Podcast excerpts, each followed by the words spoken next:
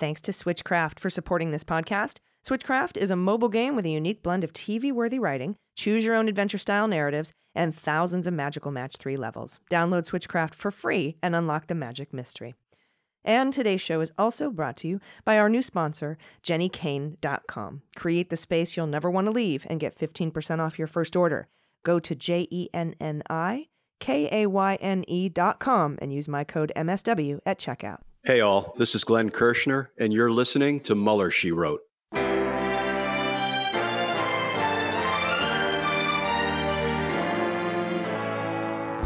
So, to be clear, Mr. Trump has no financial relationships with any Russian oligarchs. That, that's what he said. I, I, that's what I said. That's obviously what the, our position is.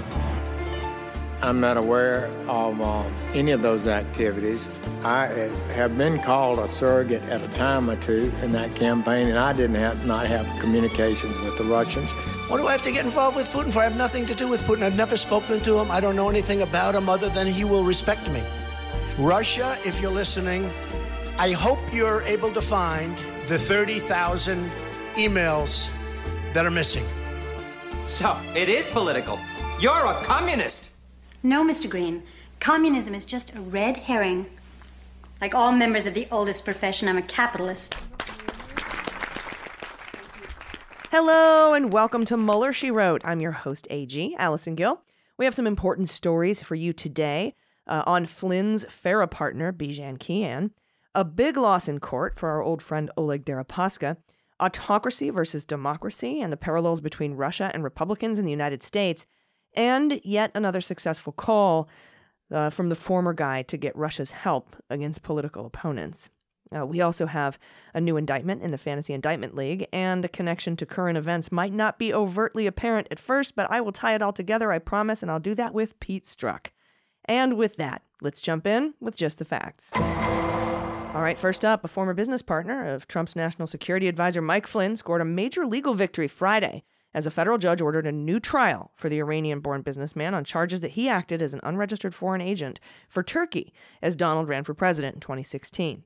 The ruling from U.S. District Court Judge Anthony Trenga in Alexandria, Virginia, was the latest lurch in a legal roller coaster ride for Bijan Rafiekian, who was found guilty by a jury uh, following a 2019 trial, then had his two felony convictions thrown out by Judge Trenga, only to see the guilty verdicts reinstated by an appeals court last March.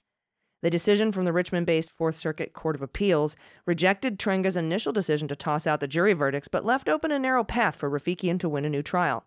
Trenga's ruling Friday seized that opening, finding that the jury's guilty verdicts were against the great weight of the evidence and should be set aside. Quote Rafiekian's convictions are based on weak inferences many built upon one another, drawn from narrowly framed circumstantial evidence, without a regard to a broader context that substantially undercuts any inculpatory inferences. That's from Trenga, who's an appointee of George W. Bush.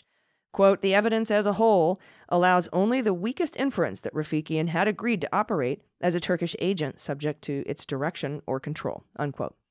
Now, during, during Rafiekian's trial two and a half years ago, prosecutors argued that while working for Flynn's consulting firm, Rafiekian arranged a $600,000 contact, uh, excuse me, contract from a Dutch company that was essentially a front for the Turkish government. Under the pact, Flynn Intel Group agreed to produce research, generate publicity, and lobby officials to take action against a Turkish born cleric who went into exile in Pennsylvania in 1999, and that's Fethullah Gulen. We've talked about him extensively on the Mueller She Wrote show. Turkish President Recep Erdogan had accused and still accuses Gulen of backing attempts uh, of, for, of coups in Turkey and establishing a network of followers who are undermining the state.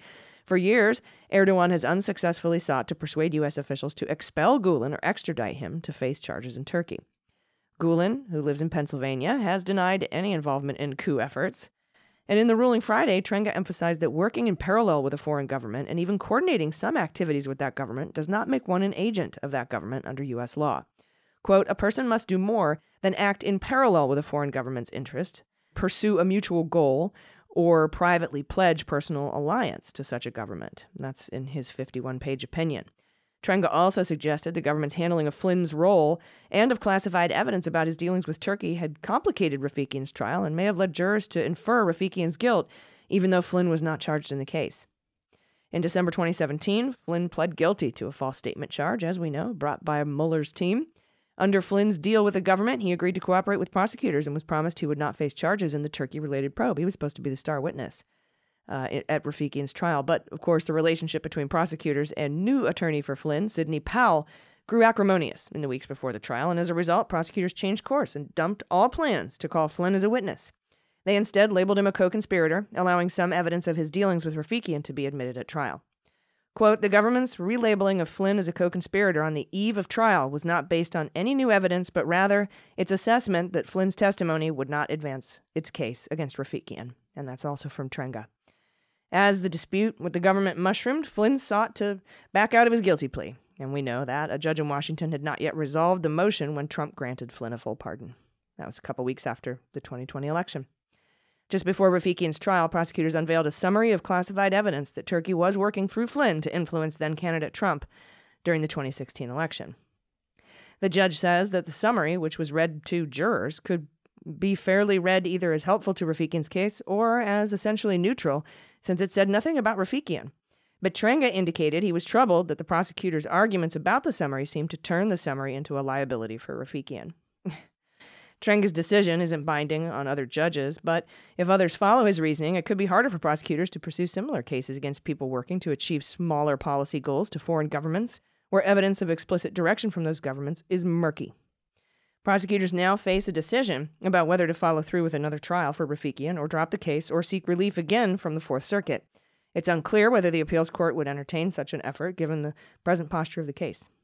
Uh, Trenga set a hearing for April 20th to set a possible new trial date, should the United States elect to proceed with a new trial. The spokesperson for the U.S. Attorney's Office in Virginia didn't respond to a message seeking comment, and attorney for Rafiekian also declined to comment. And in other news, Russian oligarch Oleg Deripaska had an appeal to remove sanctions that the U.S. placed on him in 2018, and that was rejected, according to court documents. Deripaska was challenging the federal judge ruling from 2021, which dismissed a lawsuit the oligarch filed in response to sanctions.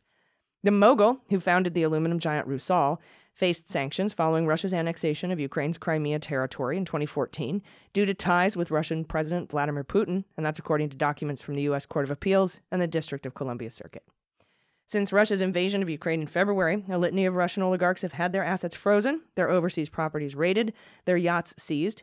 Deripaska is not among the oligarchs sanctioned recently, but the sanctions from 2018 have devastated his wealth as a business person and also his reputation. reputation, okay. The court said Deripaska's reasoning that the sanctions are uh, is that the sanctions are unlawful and that they don't lack merit. Quote, in short, there's no evidence that the government acted for reasons other than those it provided, much less that it stated the reasons were contrived. And that's according to the court document. The U.S. Treasury Department Office of Foreign Asset Control, that's OFAC, imposed sanctions on Deripaska because he allegedly acted on behalf of a senior Russian official and because of his ties to the Russian state energy sector. Quote, our review of the classified records confirmed that OFAC has sufficient evidence for sanctions. That's the D.C. Circuit conclusion. OFAC also notes Deripaska has previously been investigated for money laundering, has bribed a government official, ordered the murder of a businessman, and has ties to Russian organized crime. A lawyer for the tycoon did not respond to Reuters' request for comment. Last month, squatters occupied his London mansion in protest over Russia's invasion of Ukraine. That happened. Deripaska has spoken out against what Moscow has called a special operation in Ukraine. And this morning, a friend sent me this story from Anne Applebaum at The Atlantic. She writes In February of 94, in the grand ballroom of the town hall in Hamburg, Germany, the president of Estonia gave a speech. Standing before an audience in an evening dress, Lennart Meri praised the values of the democratic world that Estonia aspired to join. The freedom of every individual, quote, the freedom of the economy and trade, as well as the freedom of the mind, of culture, of science, are inseparably interconnected. Uh, he told the uh, burghers of Hamburg. Quote, they form the prerequisite of a viable democracy. His country, having regained its independence from the Soviet Union three years earlier, uh, believed in these values. Quote, the Estonian people never abandoned their faith in this freedom during the decades of totalitarian oppression. Now, uh, Meri had also come to deliver a warning. Freedom in Estonia and in Europe could soon be under threat.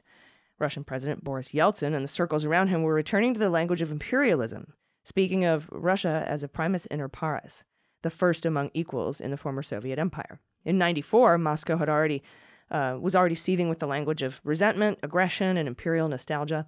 The Russian state was developing an illiberal vision of the world, and even then was preparing to enforce it. Meri called the democratic world to push back. The West should, quote, make it emphatically clear to the Russian leadership that another imperialist expansion um, will not stand a chance. At, at that, the deputy mayor of St. Petersburg, Vladimir Putin, got up and walked out.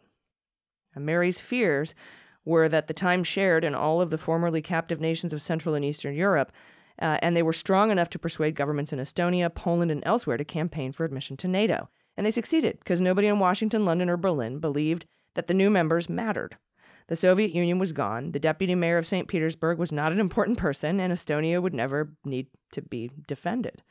And that was why neither Bill Clinton nor G.W. Bush made much of an attempt to arm or reinforce the new NATO members.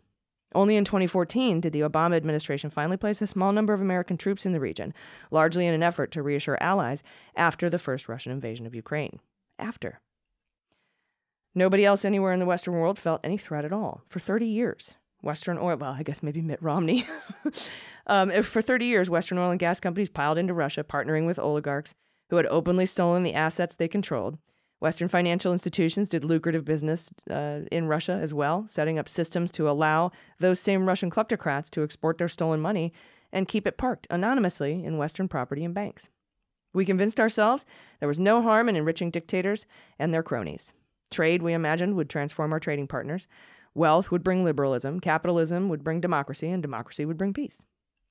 After all, it had happened before. Following the cataclysm of 1939 to 1945, Europeans had indeed collectively abandoned wars of imperial terror or territorial conquest. They stopped dreaming of eliminating one another. Instead, the continent that had been the source of to the two worst wars in the world, uh, and the world that, had, that you know that the world had ever known, created the European Union, an organized um, an organization designed to find negotiated solutions to conflicts and promote cooperation, commerce, trade, etc. And because of Europe's metamorphosis, and especially because of the extraordinary transformation of Germany from a Nazi dictatorship into the engine of the continent's uh, integration and prosperity, Europeans and Americans alike believed they had created a set of rules that would preserve peace, not only in their own continents, but eventually the whole world. This liberal world order relied on the mantra of never again. Never again would there be genocide. Never again would large nations erase smaller nations from the map. Never again would we be taken in by dictators who use the language of mass murder? At least in Europe, we would know how to react when we heard it. But while we were happily living under the illusion that never again meant something real, the leaders of Russia, owners of the world's largest nuclear arsenal, were reconstructing an army and a propaganda machine designed to facil- facilitate mass murder, as well as a mafia state controlled by a tiny number of men and bearing no resemblance to Western capitalism. And for a long time, too long, the custodians of the liberal world order refused to understand those changes. They looked away when Russia pacified Chechnya by murdering tens of thousands of people. When Russia bombed schools and hospitals in Syria, Western leaders decided that it wasn't their problem. When Russia invaded Ukraine for the first time, they found reasons not to worry. Surely Putin would be satisfied by the annexation of Crimea.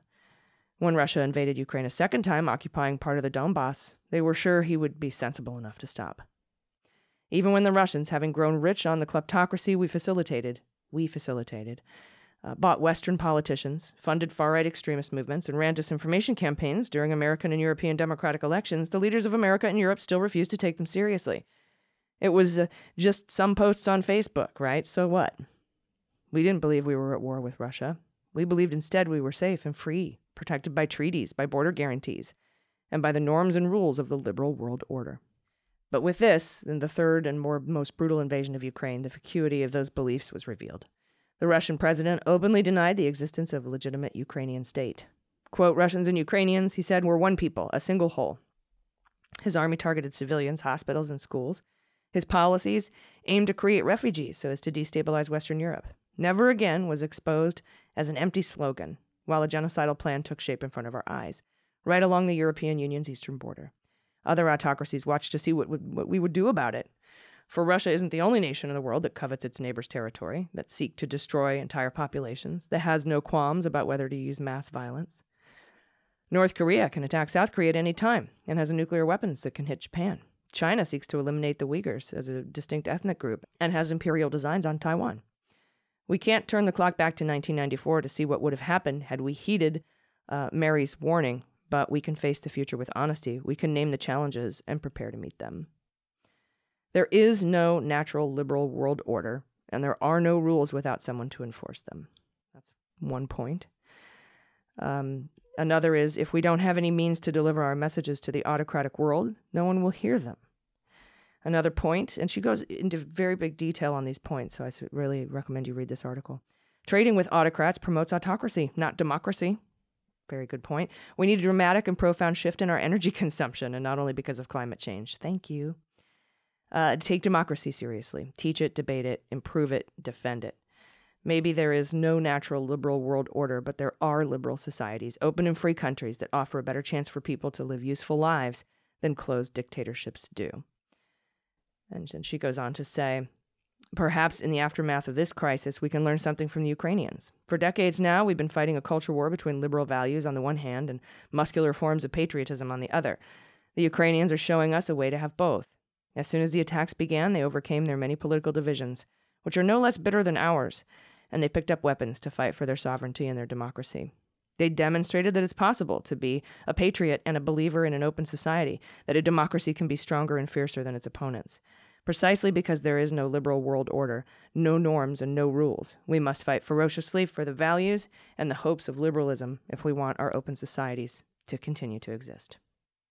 Again, I urge everyone to locate this article in The Atlantic and Applebaum. Share it widely with everyone you know. We'll be right back with the Fantasy Indictment League and some input from Pete Strzok. Stay with us. Hey, everybody, it's AG. And I know from experience that decorating a home can be a bit challenging. As you know, uh, in the past couple years, I gutted my entire house, got rid of everything, and got brand new and better everything. And Jenni Kayne has really helped me out. They have everything you need. From classic furniture to sophisticated accent pieces, there's something for every room, style, and taste. JenniKayne.com is sponsoring Mueller She Wrote, and they're offering you 15% off your first order when you use code MSW at checkout. There's an effortless California elegance to Jenni Kayne and the Jenni Kayne Home Collection, and, and they have the perfect pieces for any room, whether it's a candle or a throw or a sofa. Uh, you know I have the alpaca throw, and now I've got my eye on the Brentwood boucle chair. It's a handcrafted accent chair, an ivory wool boucle that's perfect for your bedroom or living room or your den. It would go in my bedroom. To get exclusive perks and benefits like birthday surprises and early access to new launches, join Jenni Kayne Rewards and you can earn up to 10% back on all your purchases. Join today, you'll get 100 points right off the top. Get 15% off your first order when you use code MSW at checkout. That's 15% off your first order at Jenni Kayne, J E N N I K A Y N E dot com, and use promo code MSW.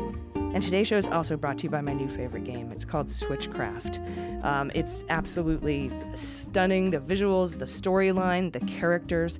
And you know, most match three games are, are pretty fun, but they're also, a lot of them are the same. Occasionally, the themes or characters might change or the colors, but overall, the format remains the same and there's no compelling story to keep you going. Until now, Switchcraft is a fresh take on a match three game. Your actions and your choices reveal the story of a beautiful, magical, and gripping graphic novel. With Switchcraft, you'll find TV worthy writing, a choose your own adventure style narrative, and thousands of magical match 3 levels. The art is exquisite. The characters are very interesting. I love Switchcraft's originality. The story includes over 85 characters from a variety of cultural backgrounds, as well as differently abled and LGBTQ characters. A thousands of levels await you as the story unfolds, and this game never gets boring because the storyline is so captivating. I want to keep playing to see what happens next. This story begins with the disappearance of your best friend from wizarding school, and you need to solve the mystery of her disappearance using your Magical Match 3 skills. It's awesome, so download Switchcraft for free now and unlock the magical mystery. All right, everybody, welcome back. It's time for the Fantasy Indictment League. I'm gonna be indicted! No, wait, it's gonna be okay. Indicted! Honey, Dick. Indicted! Honey. I'm gonna be indicted! Oh, they can't. It's gonna be okay. Just calm down. I can't calm down. I'm gonna be indicted! All right, a Maryland man has been indicted with willful transmission and retention of national defense information. That's NDI, in an indictment unsealed today in the District of Maryland. According to court documents, as an employee of the National Security Agency, NSA, Mark Robert Unkenholz, 60, of Hanover, held a top secret SCI clearance and had lawful access to classified information relating to national defense that was closely held by the government. As detailed in the indictment, national security information is classified as top secret, secret, or confidential. Only individuals with the appropriate security clearance could have authorized access to such classified national security information. All classified information can only be stored in an approved facility and container. I like that sentence. All classified information can only be stored in an approved facility and container. So, not Mar a Lago, not a filing box. According to the 26 count indictment, on 13 occasions between February 14, 2018 and June 1, 2020, Unkenholz lawfully having possession of, access to, and control over NDI, which he had reason to believe could be used to injure the, uh, the United States or to the advantage of any foreign nation, he willfully transmitted that information to another person who was not entitled to receive it.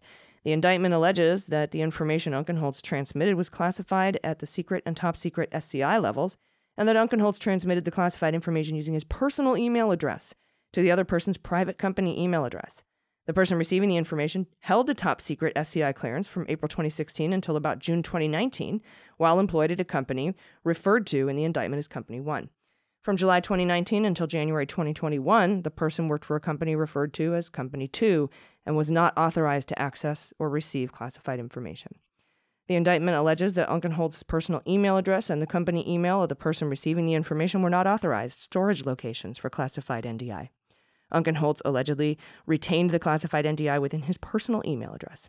And joining me to discuss the Unkenholz indictment is 26 year FBI and Army vet and author of the New York Times bestseller Compromise, Peter Strzok. Hey, Peter, how's it going? Hey, good. How are you? Good. Uh, lots of really big justicey news coming out in the last couple of days, but I wanted to talk to you about something that no one's really talking about because that's kind of how I operate. And that's this indictment. This 13 count indictment shows that our Department of Justice does arrest people who mishandle top secret documents when they have the evidence to do so. Uh, and I wanted to ask you because you know you did the you've you've been a part of a couple of classified document mishandling situations in the past, and I wanted to ask you about differences, maybe and similarities between a case like this and how Donald Trump has allegedly mishandled classified information uh, in that whole thing with the National Archives and the 15 boxes of material he took from the White House, or whether we can even draw any similarities here. Yeah, I would hesitate to draw any similarities. I mean, looking through the uh, the press release and the indictment, it's it's clear that the person, the two people who were talking to each other, there appears to at least be a legitimate work connection. Now, whether this was pursuant to a legitimate work purpose isn't clear, but you know, the the however you say it, Unkenholz, um, was the NSA employee, did apparently have lawful possession of the classified information, had a job where a component of that work was interfacing with private industry. The person, she, we know is, um, they don't give an identity, but they do give a pronoun.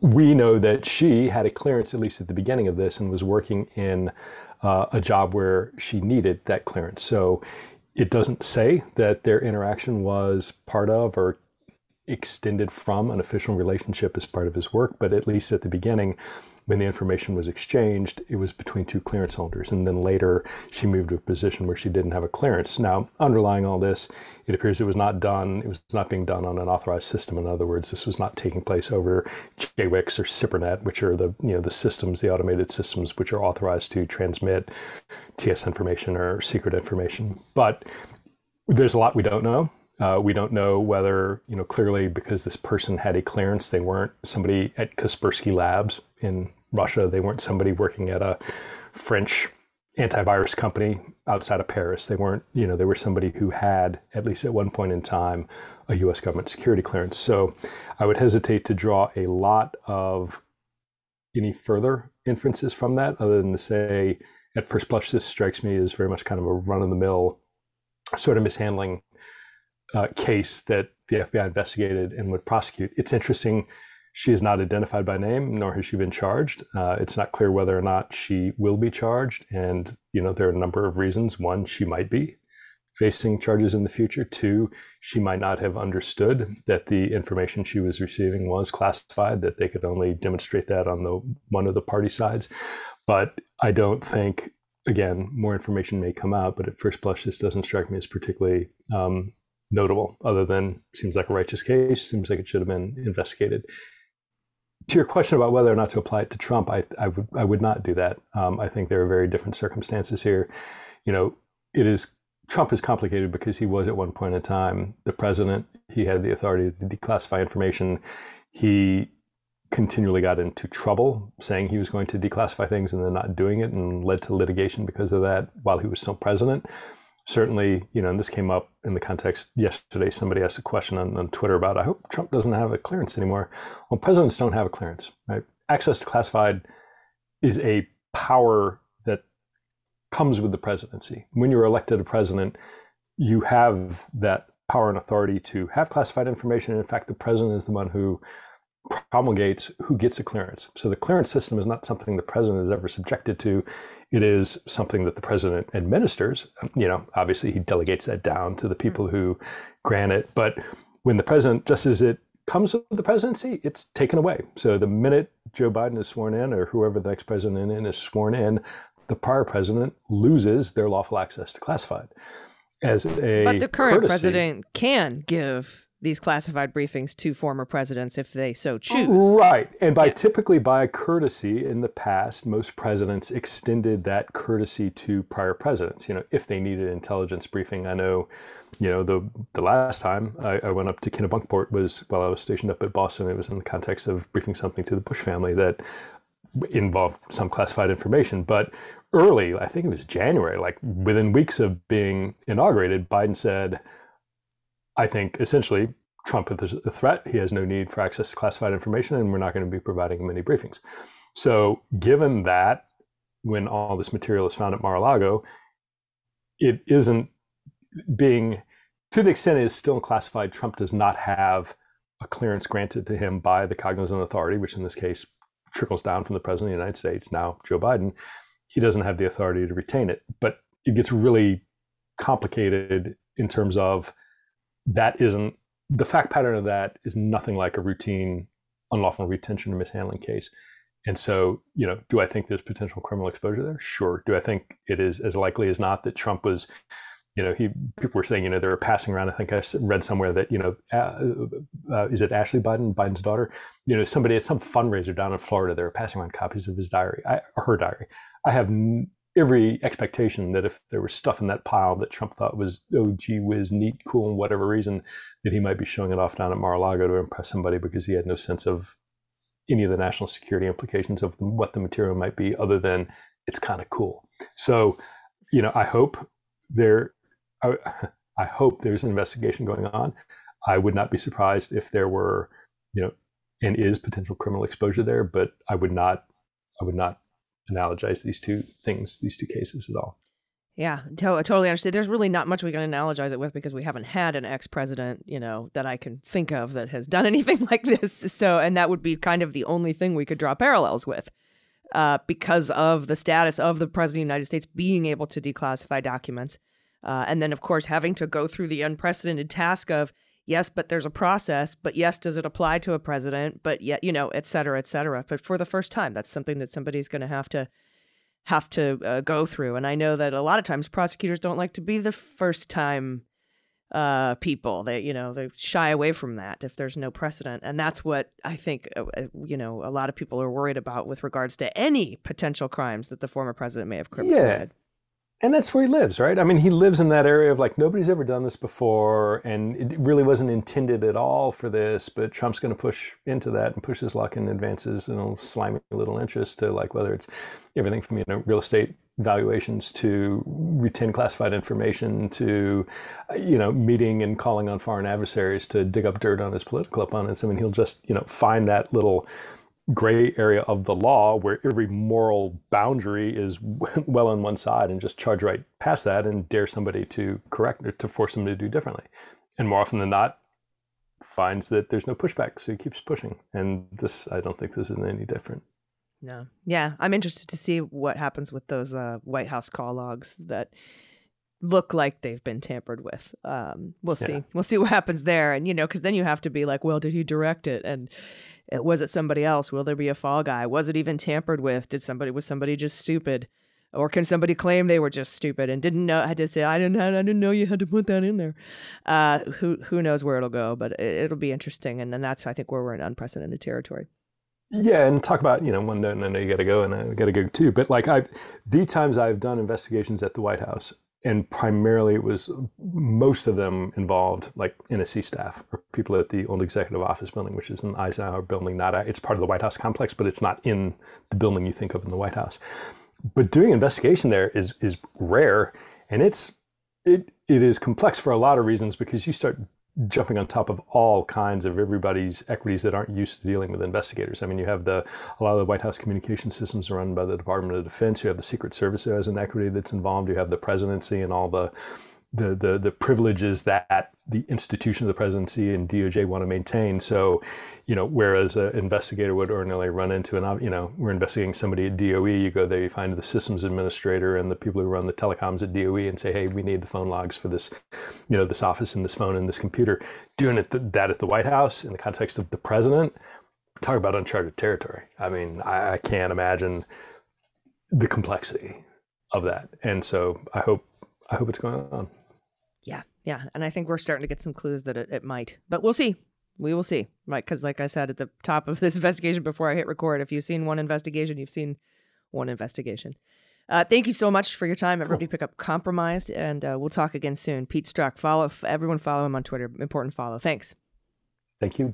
All right, and with that, everyone, my fantasy indictment team largely remains the same. It's George Nader superseding, Rudy Giuliani, Sidney Powell, Matt Gaetz, L.A. Key, Jacob Engels, but I'm going to add Enrique Tarrio superseding seditious conspiracy charges, along with Bertino and Stewart. Those are the two other Proud Boys that were raided the same day Tarrio was arrested. We will see what happens. Um, hoping something comes through with Matt Gaetz pretty soon. We now know that the Department of Justice is investigating the 1 6 insurrection beyond just the boots on the ground, so that's good news too. We might see more indictments coming down the line. Check out the latest MSW book club, which is out today. And of course, I'll be back with the beans tomorrow, and Dana will be back Tuesday morning with me. So until then, please take care of yourselves, take care of each other, take care of the planet, take care of your mental health, and vote blue over Q. I've been AG, and this is Mueller, She Wrote.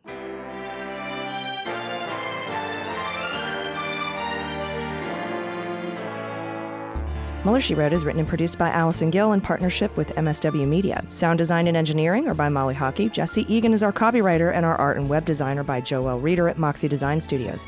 Mueller She Wrote is a proud member of MSW Media, a group of creator owned podcasts focused on news, justice, and politics.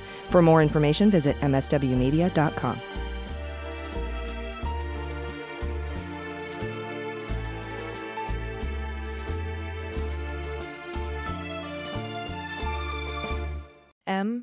MSW Media.